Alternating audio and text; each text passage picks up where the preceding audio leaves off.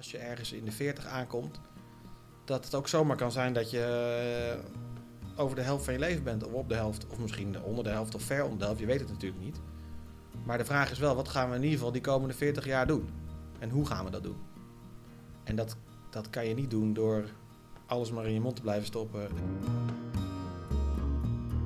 Je weet het zelf ook wel, dat buikje gaat niet vanzelf meer weg. Zeker niet als je op de bank blijft hangen.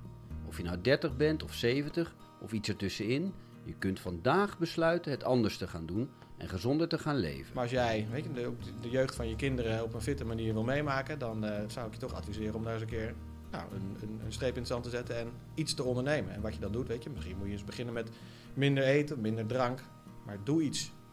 Verzin iets. En je zult ontdekken dat dat zoveel makkelijker is dan je nu denkt. Je bent de hele dag bezig. En dan ja, ga je misschien ongezond eten en te veel eten en te veel zuipen. Want als je eindelijk op de bank ligt, dan ben je blij dat je even een glas wijn kan drinken. En dan is het ook zonde om die fles te laten staan. Uh, ja, dan word je op je veertigste wakker en denk je, wat de fuck is er gebeurd? Wil je weten hoe? Verhalen horen van kerels die hiervoor gingen en hoe zij het vonden om gezonder te gaan leven? wat ik net zei over testosteron.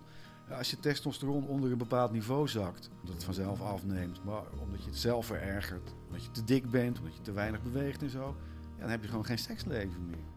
Wordt een andere man nu het nog kan. Luister naar de podcast Morgen begin ik meteen. Morgen begin ik meteen.